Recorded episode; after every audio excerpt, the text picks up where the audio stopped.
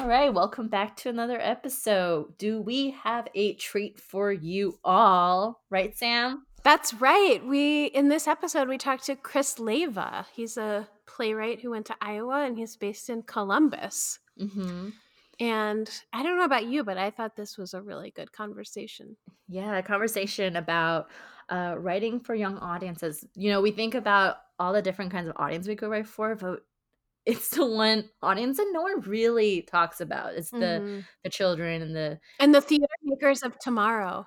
hmm oh yeah, Like if you think about it as writing for young audiences is kind of growing new theater lovers, then that's a really important job. you know, I was I remember during that conversation, uh, it made me think of the my first play I ever saw as a a student, which was Charlotte's Web, and it was like a high school production. And I remember crying my eyes out, even the story, and then it made me made me want to read the book. Oh, Like, I because you didn't know what was I didn't- happen? I had no idea that that was going to happen yeah, at it's the so sad. It's so sad, and um, and he was so right about how they're a lot smarter than you think. You know, we like they start asking those bigger questions like early Yeah. on, and yeah, um, Yeah, you're gonna like this one, listeners. yeah, you're gonna So- like this one a lot. Oh, and I guess to give a little context about how we. Oh yeah. you want to share the with the audience? Oh sure. or so listeners. Mhm. so Chris um emailed us to this was a while ago, like after our first couple episodes, to email us to Mhm. say he had listened to our podcast and he was really enjoying it. And he said, I have an idea for an episode. You should talk about TYA, Theater for Young Audiences. And we Sarah and I kind of went back and forth and we're like, this is such a good idea. You know, we don't know that much about it. And so then we decided to just ask him to come on the show and talk about it since that's what he writes. Um, there's some of what he writes. Um, so, yeah. So, listeners, if you have an idea for an episode and you send it to us, we might just invite you to be on the show. Yeah. Yeah. We love bringing on uh, you guys. That's right. and to talk. And we'll, and we'll we're pick- always we'll- looking for pitches. So, we're always looking for pitches and we want to pick your brain on how you think about theater and writing and what's what's your thing with Yeah. the theater world. exactly. All right. So enjoy.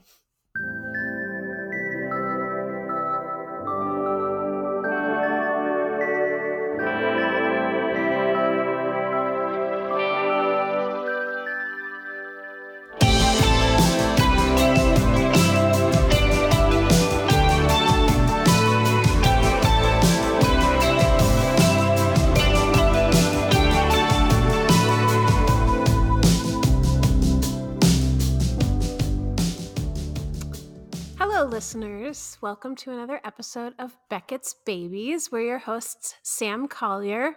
and Sarah Cho. And today we have a wonderful guest on our show. His name is Chris Leva. Chris Leva is a Columbus based playwright and director. He's a frequent collaborator with Catco, uh, is kids and teaches te- theater at Worthingway Middle School on top of his day job.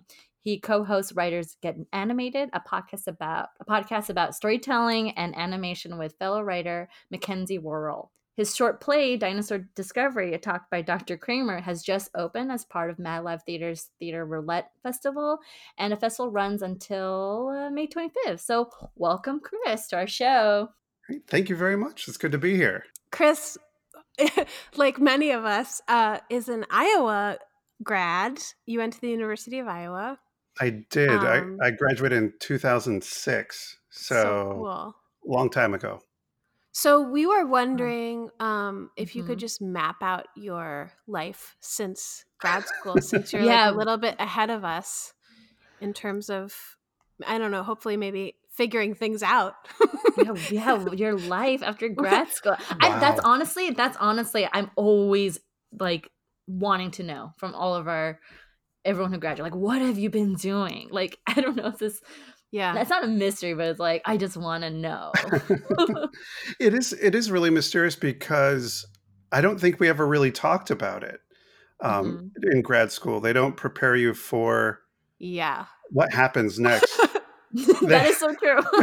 it's like you feel really confident about being a writer. Hopefully, by the end of those three years, you you're like, I think I I kind of understand my trajectory as a writer, and then you leave and you recognize I don't know anything else. You know, I don't know where I am anywhere Mhm. else. So I need to figure out.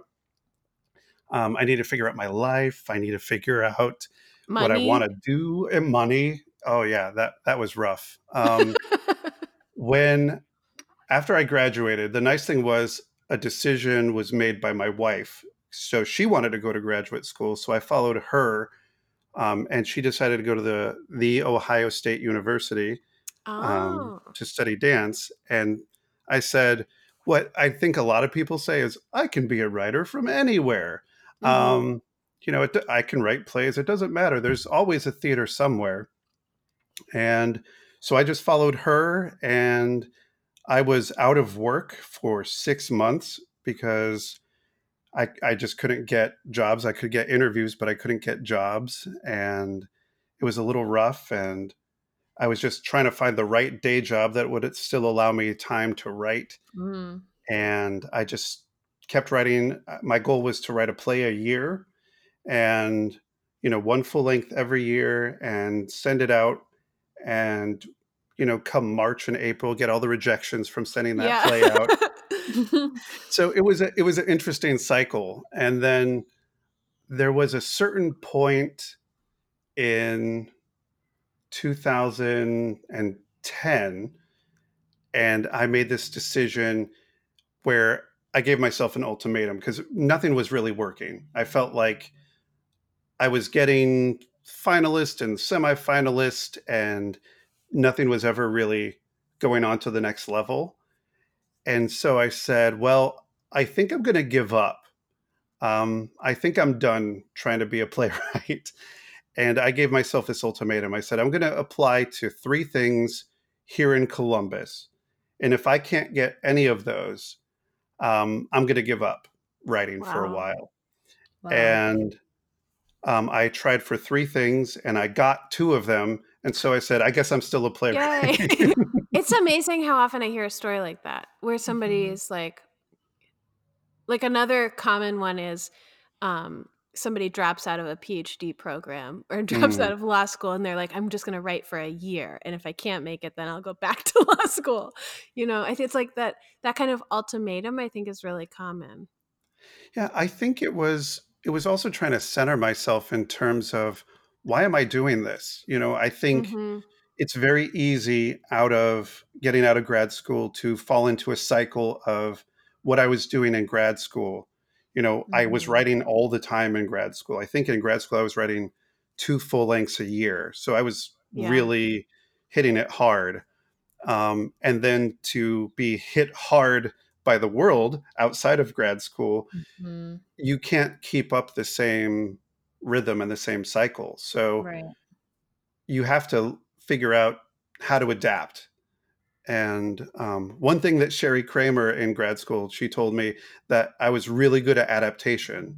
Um, so I need to learn how to adapt. And once I relearn some of the lessons that you forgot that were so instrumental, um, I think giving myself that ultimatum, ultimatum and having this sense of panic really helped me refocus what was important.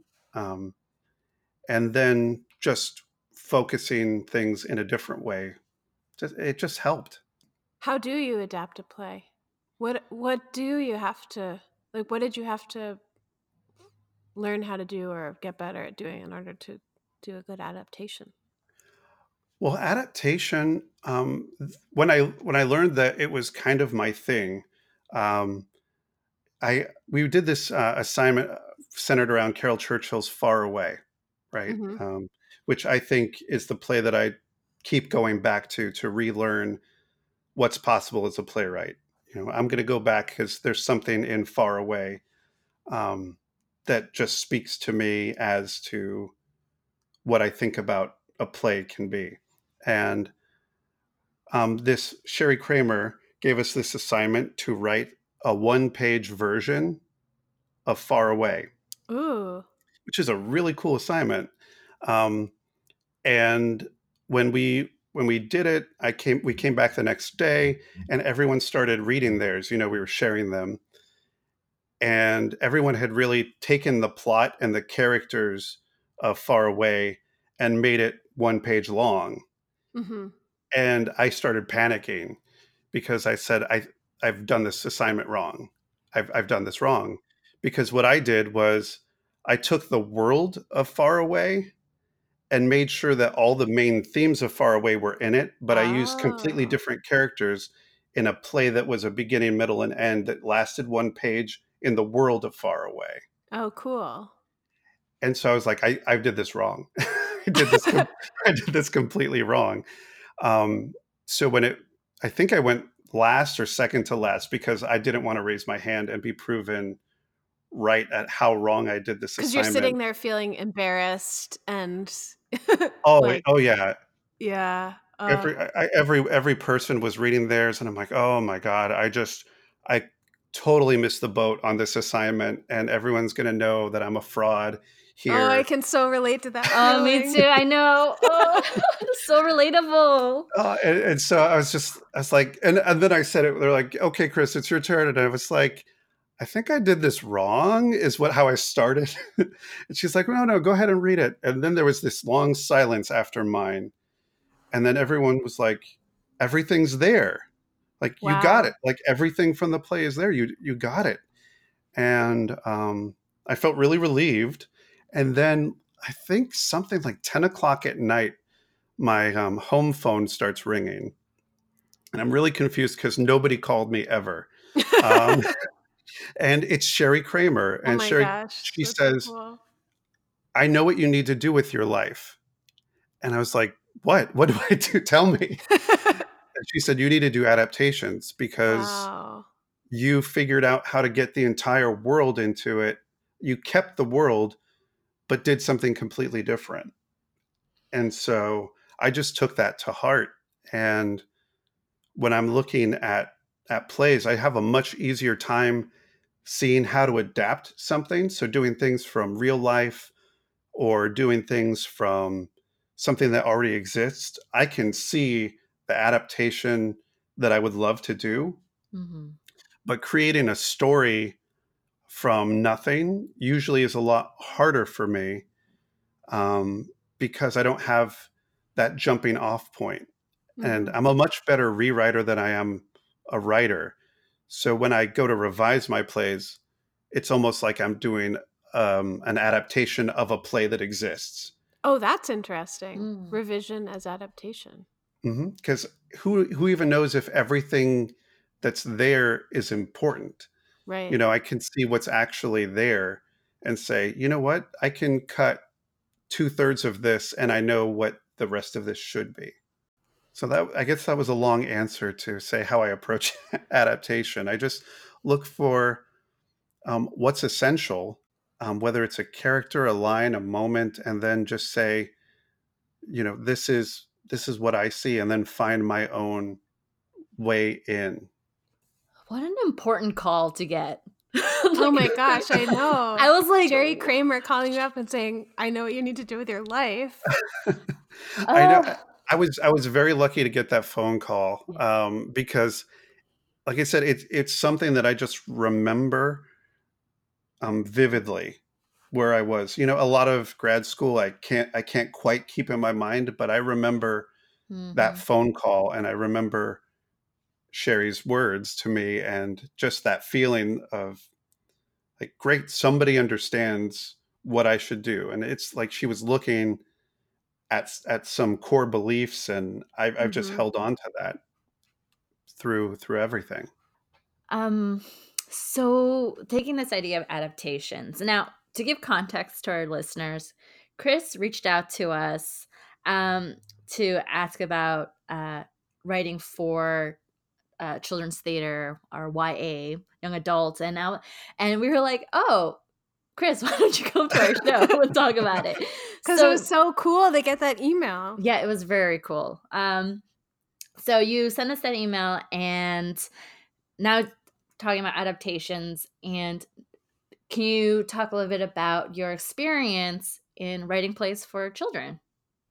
Yeah, Yeah, what drew you to that? Mhm, it's something that that I didn't expect to do. mhm. Um, because I spent so much time in grad school trying to be more serious of a writer, if that makes sense. It's like, oh, I guess my plays aren't serious enough. You know, I need to put more important things in here. Um, and then I had that ultimatum moment that we talked about before, you know, and one of those things that I got was a fellowship um, at this theater in town called Catco, and they also have a, a children's theater, or they call it um, theater for young audiences and families. Mm. So very specific mission around there, um, and they call that wing um, Catco is Kids.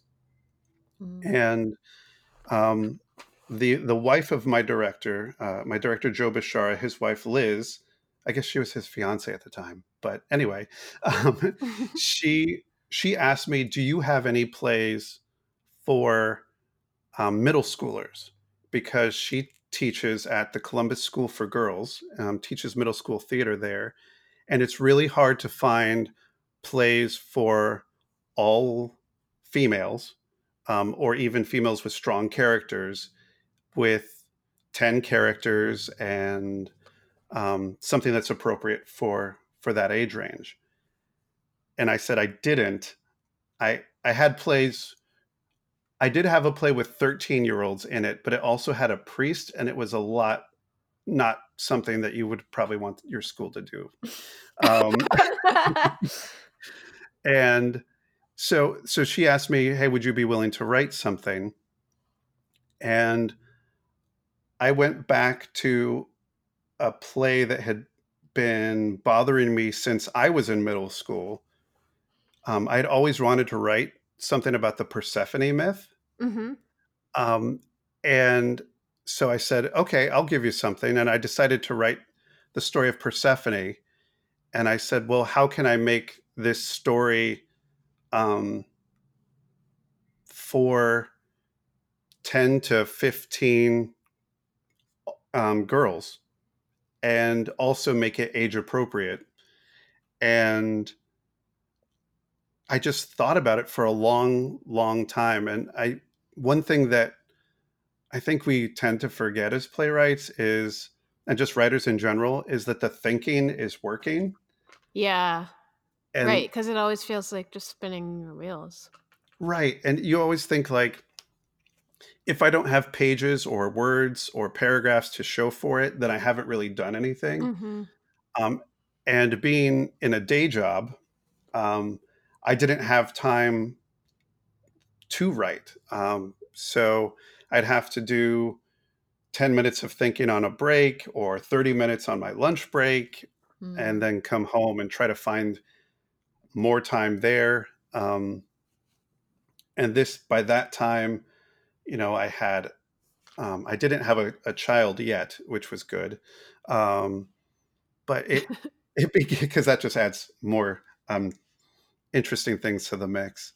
You know, my, Yeah. it's it's fine if you ignore your wife for an evening. It's it's bad if you ignore your wife and your child.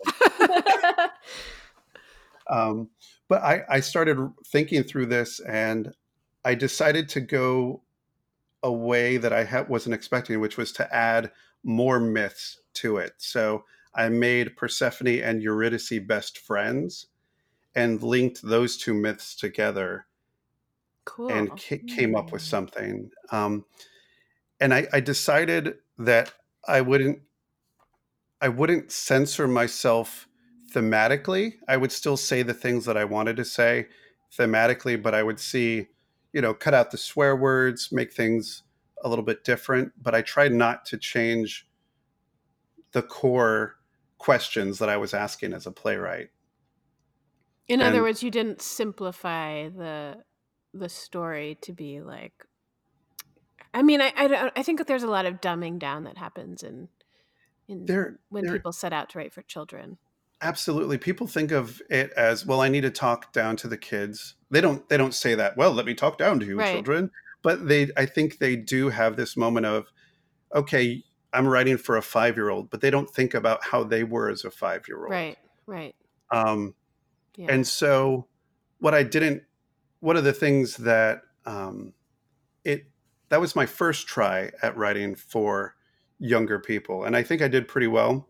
Um, the the second night was a bigger audience than the first night, so there was a lot of word of mouth about young kids wanting to take their families to go see it, and I was really excited that that happened. Um, like that was the biggest audiences I'd ever had at one of my plays.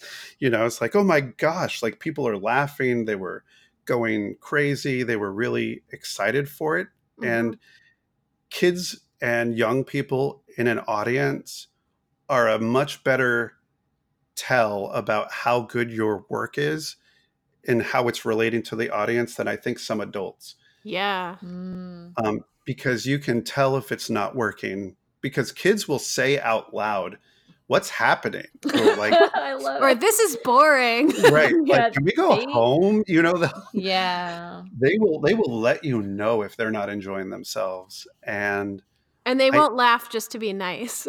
oh, they won't. They they won't. If they will let you, you can Yeah. tell. Yeah. Their silence, their worming around, um, their boredom, it's palpable and real.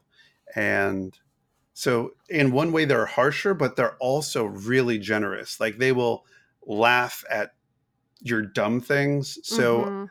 I wrote these jokes, and I knew they were terrible, but um, I wrote these jokes for the. There were these wood nymphs in Persephone who witnessed Persephone being kidnapped, and somebody like tries to get them. Oh no, no!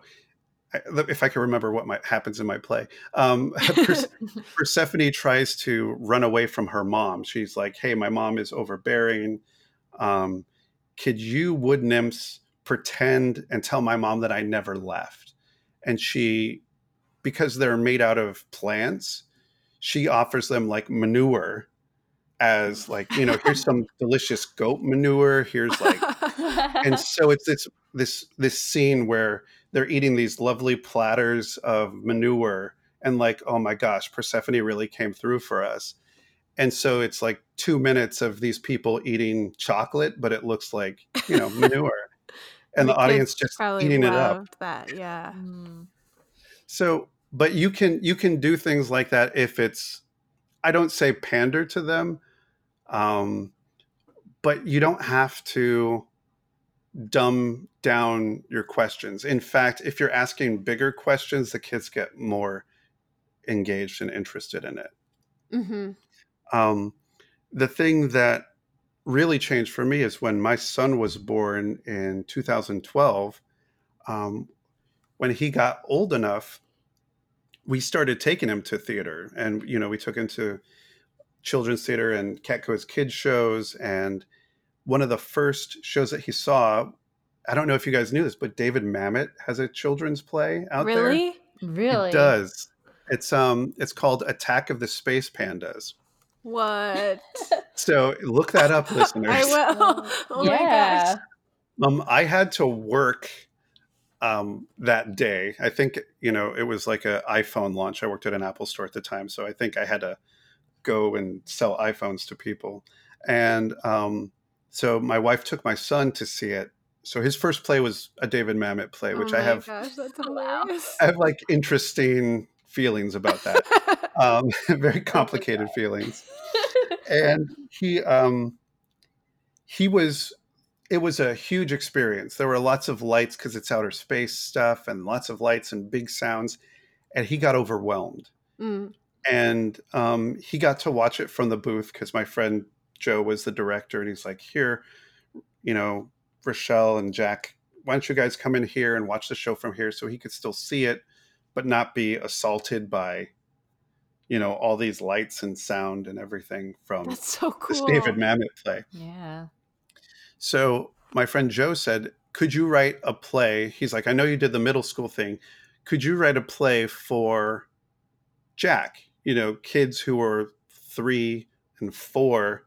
Mhm. Um, could you do something for them?" So it was just another challenge of, could you write something that's like 50 minutes long um, that Jack would enjoy?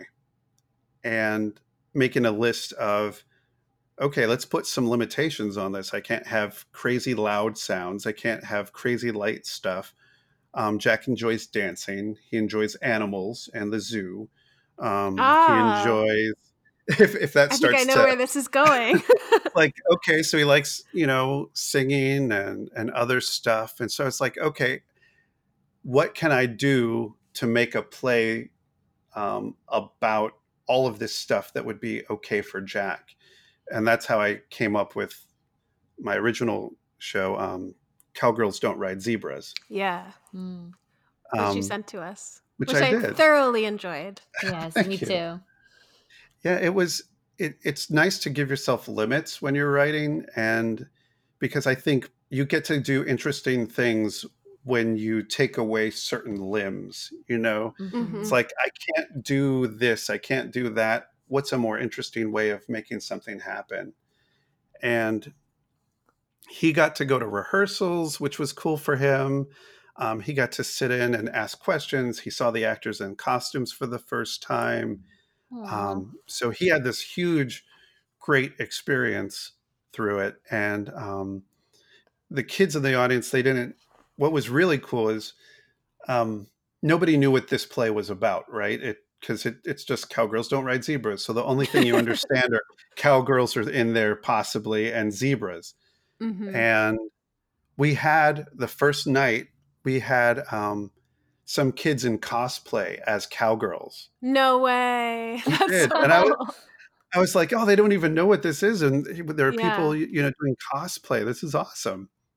I think it's so cool that you set out to write a play for your son and you chose a girl as the protagonist. And I was thinking when I was reading it how um, you know the vast majority of books written for children center on boys um, as protagonists and and you chose a girl penny right is her name That's And right. I, just Mhm. think that's really cool was that a conscious decision on your part It was um, actually, you know, following things on Twitter. I follow a lot of writers on Twitter, and you know, they're talking about there aren't enough roles for for women, just in Mhm. general, not just plays for young audiences, but Mm. plays um, with good, strong women characters. And I made a decision around my ultimatum uh, quit time was that every play that I write until things even out, which may never happen. when you're like Um, 800 years old Exactly. I'm gonna I'm gonna start with my personal default being a woman as the main character. that's so cool Yeah. So I, I made that that's a personal Kudos promise to that I made to myself. it's just great because I think a lot of times um, publishers and maybe also TYA producers think that boys are not going to be able to connect with girl characters. Um, but they assume that girl girls will easily connect with boy characters. Um, Right, And which is strange. yeah. So strange. Yeah. So, well, that's cool.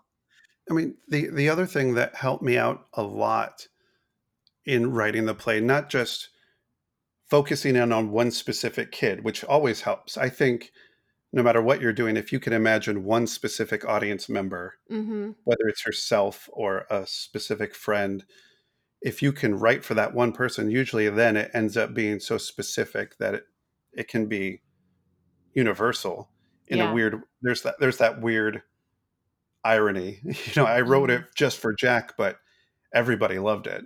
hmm Mm. Um, my uncle drove in from Washington D.C. and he's like, "My cheeks hurt," you know, from laughing and smiling. he's like, "It hurts so much," but it was um, the other thing that helped me write was, you know, when you have a kid, you're watching a lot of um, TV for kids, and so you're watching some really awful stuff, which I think panders down, you know, talks down to kids, and you're watching some really, really awesome stuff like Doc McStuffins.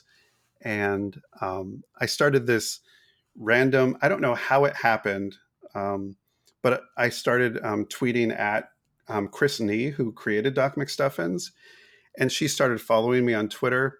And so I just studied her and what she had said and read interviews from her about, you know, don't talk down to kids, have the Mhm, serious mhm. conversations, just write it like you would for any audience and it's going to be strong enough.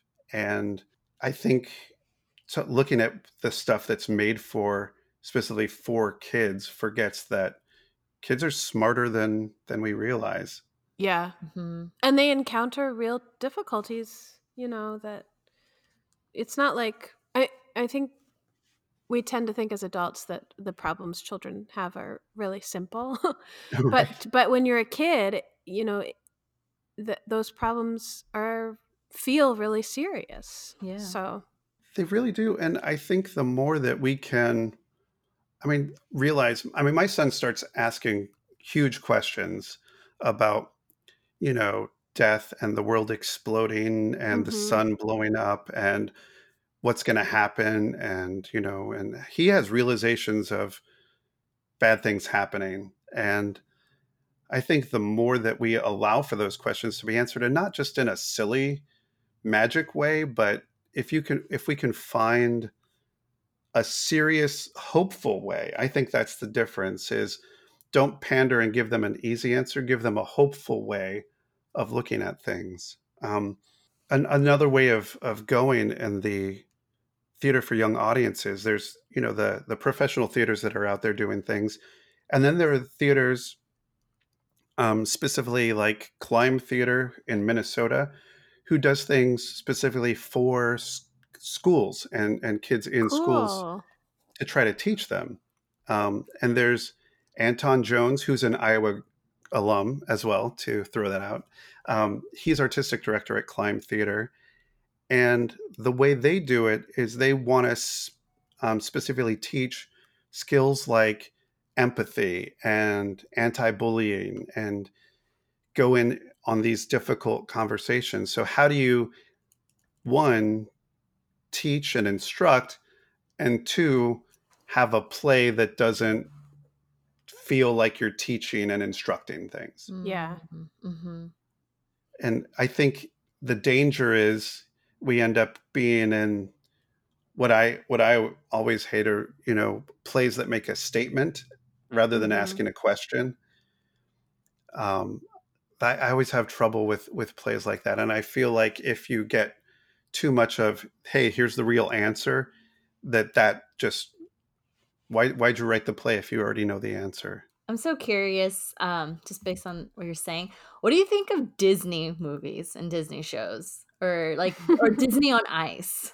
okay okay so um one of the most derisive comments i got in um, graduate school Mm-hmm. is um, somebody said my play was um, it's too disney really? yes and they said it they said it in a derogatory way What a mean thing to say. And well, here's the thing. Um, when I wrote Persephone, you know, the the play, one of the parents said to me, they're like, it was just like a Pixar movie. They're like, it was great because there was stuff for the kids, there was stuff for the adults, like it had a lot of heart and soul. And so for me personally, um, I mean, I have a podcast where we talk about animation. Mm. And ever since I was little, um, I've I've enjoyed animation. I mean, one of my earliest memories is like wearing thin uh, a borrowed copy of the Popeye film starring Robin Williams. Like I, I, I watched it like six times in one night because we had to return it the next day, and, and I, I was up till one in the morning just rewinding and watching this movie over and over. Um, for me, I think Disney movies are some of the best art out right now. Mm-hmm. Um, I I love Disney. I love Pixar. I don't enjoy Cars 2. Um, I have not seen Cars 3 because I, I refuse.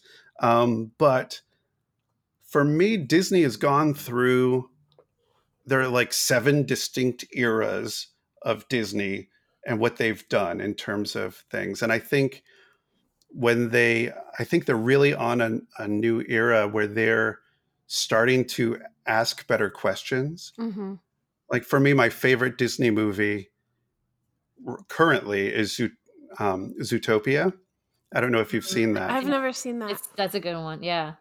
Uh, it's it's just really solid, and the questions that it's asking, um, and the things that it's saying it doesn't leave leave you with here's the here's the total answer it just feels like a really complicated world and even frozen which you know has its own dramaturgical issues um, is like leaps and bounds away from what disney was doing in the 1930s um, Yeah.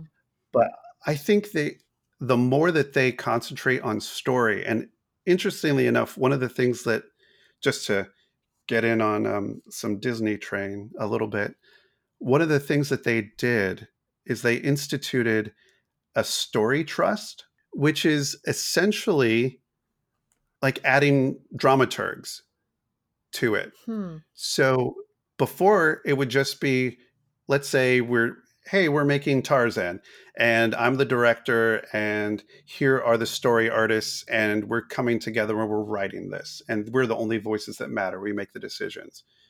Um, what happens in the story trust is anyone who's on the writing teams or other artists who are part of any movie that's currently in development gets to see and hear your pitches and work through and ask you questions, like getting workshopped and getting work from dramaturgs, like, hey, how is this working? How is this going? And you can see the change in story, mm-hmm. and it's starting to make such a difference. That's really And- cool. Wow. I didn't know that. Yeah, it's um, right around, like, if you watch, what what is it, Bolt, I think, which is really underrated Disney film. You can start to see, wait, this, these characters are really interesting. Like, there's some stuff going on in these characters, and then they just started getting better and better um, with character and story. It's just so, it's really strong right now. Um, now, not everything Disney makes or touches is awesome. I have not taken Jack to go see, you know, Frozen on Ice. Um, but I think like Disney Disney understands that the audience is part of the equation. mm-hmm. And I've always I've always respected that. When I go see when I go to Disneyland, um, they're constantly thinking about the person, the audience's experience in that world. You know, and and their movies are also thinking about audience. You know, is, is are people understanding what's going on? And so for me, I I think they're terrific. Um, and like I said, when I I think when I got that note, I said, "Well, which one? Which era are we talking about? Like, yeah, which Disney? What Disney? Because there's the Disney that makes, you know, really bad Disney Channel movies, and then there's the Disney that makes Zootopia and things like that. Are you talking about tone and and so for me, I think writing it off wholesale, for me, getting that note was a little bit um, lazy. Like people use it to mean a certain thing, like it's juvenile or the princess movies, you know, they might mean something for it. I'm like, well, could you be a little bit more specific about what you think feels too Disney? Do you think it's declarative? Do you, you know, what what is your sense that you're saying this is Disney? If that makes any sense. I think people use it to mean the ending is too happy. I think Yeah. that's how I've I've heard it Hmm. the most. Have- it's like Have you guys gotten notes like that or things like that? oh, probably. yes. Um I'm trying to think of like notes. I I, I wish there was a course on just notes. give feedback or like how do you approach and uh, like I mean, I don't know. I getting notes about my play and then using that notes or what or what to take, what not to take is like Mm, was constant battle for me. Um, uh, before we move on to glistens, because we're kind of towards the end, Chris. First of all, you're freaking amazing. Can I just say Oh, that you're you. just amazing? Um, I'm just like love what everything you're saying. During that time when you had that ultimatum, or even now, um, if you're submitting your work, how do you handle rejections? Because rejections, uh, it's a hot topic for us always. Yeah. Um, I I love listening to your your episode on rejections. I was like, oh, how do, what do they feel? Um, what do they go through some of the same things? Um, I think for me, the, the the rejections that hurt the most are the ones that are silent. You know, Oh, hmm the you never hear from them again. yeah. Gosh, that is so true. And and I'm like, you know, in my day job, I know what it takes to send a an email. It takes um, no money and it takes no time, and I can send it to a thousand people at a time. So you send that email. Send it. You know, Mhm. just just send an email. We're not interested. Thank you so much. Um, one of the things that I do, I, I document everything. Um, I, I have a database um, in FileMaker Pro to calculate, you know, who shows me all my submissions and all my plays and places that I've sent them to, Mm. mostly because I don't want to send it to the same place on accident, um, Mhm. which I did even with my. Thankfully, it was a different play, but I was like, hey, I want to introduce my work to you. Here's a play. Mm. and I'm like, oh, good. I sent them a different one. Um, I try. I try not to take it personally Mhm. because, I mean, there there are a couple different things that that go through my mind. Is it's impossible, based on the number of writers out there, for everybody to get everything, yeah. and it's just when you think about things. Um, hey, we had 700 people, and we had to choose four. there's there are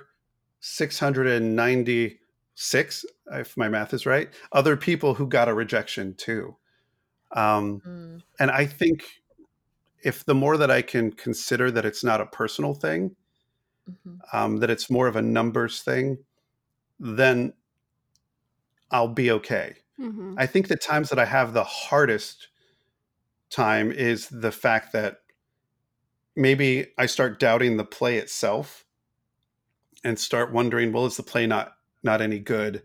Did I not send something good? Am I a terrible writer? Um, and I think that's mostly if I send an earlier draft to the things that are more um, that are not developmental, if that makes sense. Oh, hmm So so I try to look at why I sent it to a certain place. And if I understand that I sent it to a place for development, it's easier for me to say, okay, well, I just didn't get in this time because of the numbers.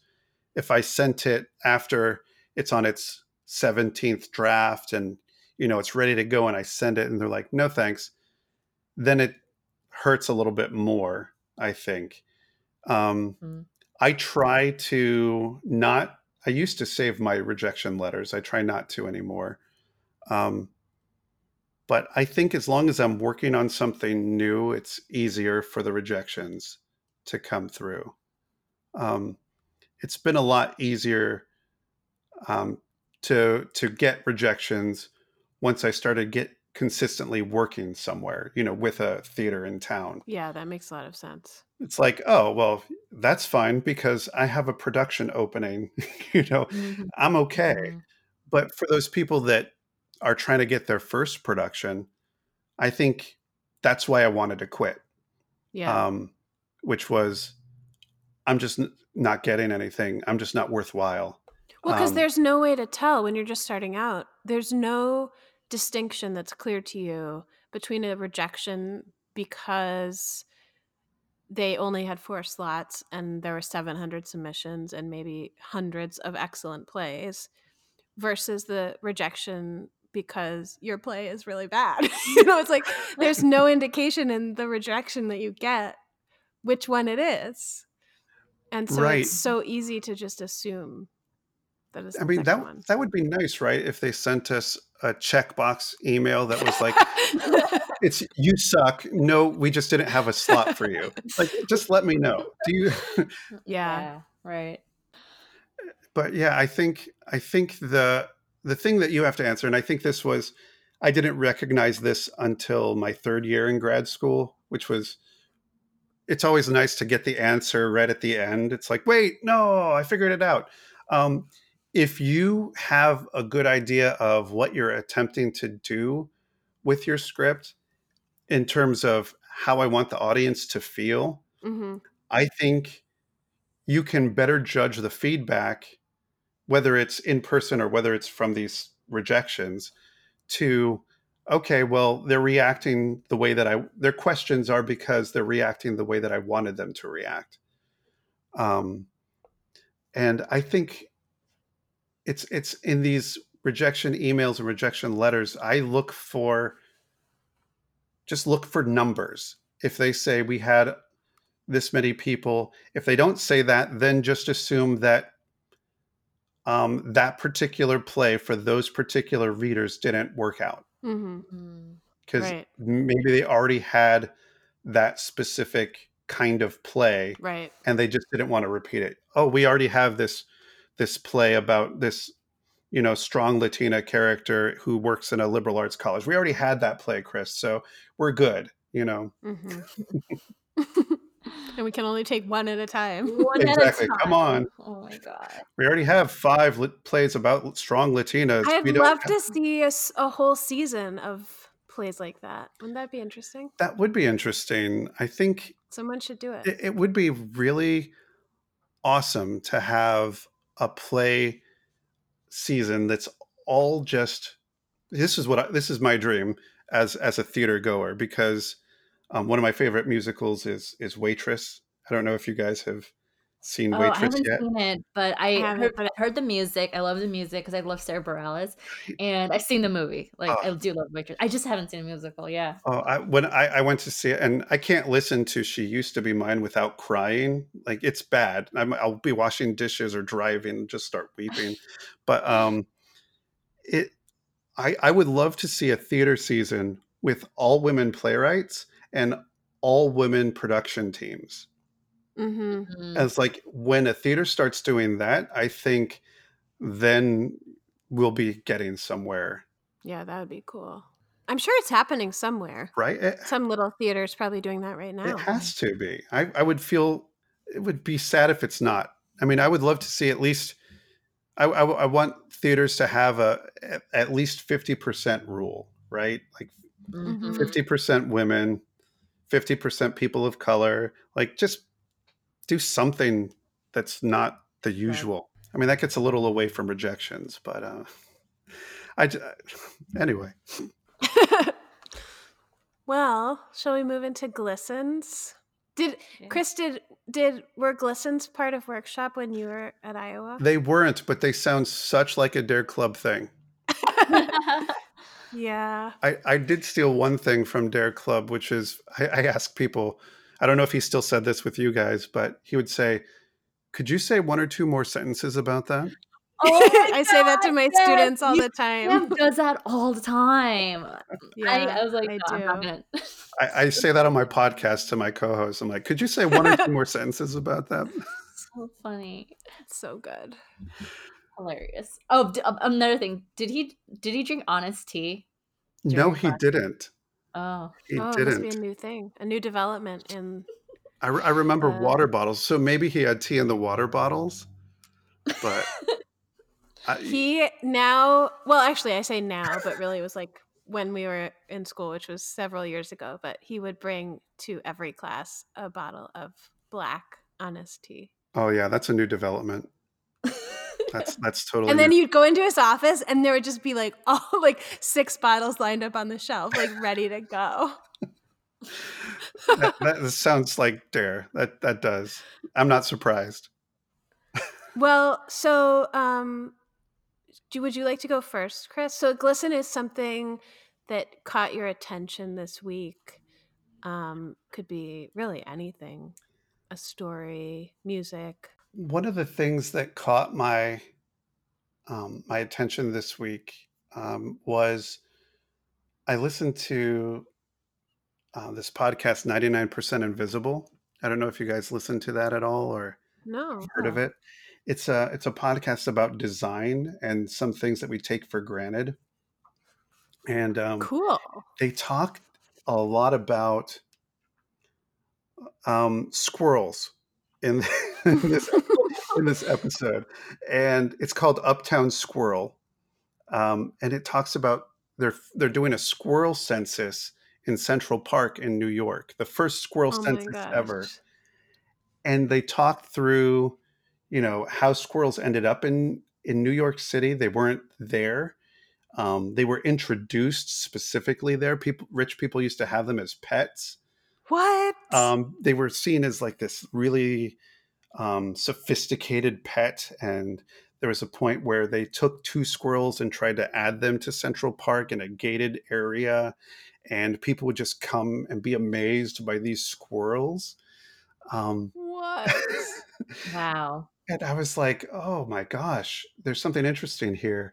And now they talk about how squirrels are responsible for tons of power outages because they go to power. Um, they knocked out the NASDAQ for like a week Oh or, my s- or like a couple of hours once. And they knocked out, you know, they have a somebody who tracks it on a website, squirrel related power outages and I was just in my brain, I don't know what it was. I just saw people with squirrel tails in a show for kids and I'm like like there's something about this about people or these animals who are brought not by choice to be something for rich people to gawk at hmm and br- Mhm. taken from where they lived and put in this new experience and now suddenly you know how they transformed and i'm like oh my gosh this is like class and race and all this stuff that and it could be a play for kids about squirrels and i'm like you, you, the nice thing is it's like it's like putting pills in applesauce oh, jeez. Squirrels are the applesauce. squirrels are the applesauce and you know race and class funny. are, are the pills that that we get to and it's not about indoctrinating That's kids I know, fascinating. right. but i'm like oh squirrels so Did you know squirrels are matriarchal? i did not Yeah, they have these um, complex matriarchal family units. oh my gosh it gets better Add that to your play. Yeah. yeah. Oh my gosh, I'm gonna. Okay, yep, that's that's the next one somewhere. Cool. I love that. What about you, Sarah? What's your glisten?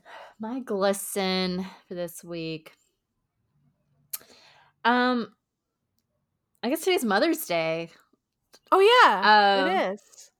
Uh, I guess we're doing this podcast. We don't have mothers. I don't know. No, I'm just kidding. Um, Yeah, my, my mom died, so Oh, I lo- I love doing I'm that to people. It's like, oh wait, but I celebrate her Um, in my own way, so it doesn't have to be with a Okay, brunch. there you go. right. Um, so I, me, my siblings, were in a group text with my mom, and so birthdays, holidays, it's always through the text, like Happy Thanksgiving, Happy Christmas, Merry Christmas, and I started the text with a to my mom, like, Hey, like, um, Happy Mother's Day, and and everyone's just like, Yay, Happy Mother's Day, we love each other, blah blah blah, and my mom always ends the text with this this um sticker with just says I love America. she always we like we're so confused. We're like this has nothing to do with what we're saying. We're like we're telling her mom we love you or like you know wishing her a great day, all that. And she always she doesn't she's like I love you all too, and she always ends the group text and with I love America and and then we just like we always kind of like so confused why she always says that and we're like mom you really love america like Have you ever asked her? N- well i think my brother might have said something like why do you always use that? And she never responds. She never answers the question. But she always uses the same thing. And i That's so thought i was like i just started i just noticed that today. Like um after a text and i was like yeah she does keep using that sticker. That's so funny. yeah i love america. That's it. Is it one of those? That's your glisten. yeah i guess that's my glisten I because love- I, was just thinking about it. Yeah Is it one of those Bitmoji stickers, or is with with her? I- no no, no, it's it's just, just it's, a it's really plain like looks like i love america in like the the the country's flag you know the color scheme like you know stars and red white you know stripes and it's just like i love america it's very patriotic and i'm like this is probably more appropriate for fourth of july or something but not for mother's day or thanksgiving or christmas Ah. Oh my gosh, that's so yeah funny. my mother's so weird um Maybe we should end the podcast that way too. Like every I love it's America. like, I love America. Yeah. I- I'll, I'll s- I'll show the picture. I'll like do a screenshot of it. I'm just like, this is what my mom, and I'll post it somewhere in social and be like, yeah, this is what. Perfect. That's perfect. Yeah. What's yours, Sam? Mine is um I'm obsessed.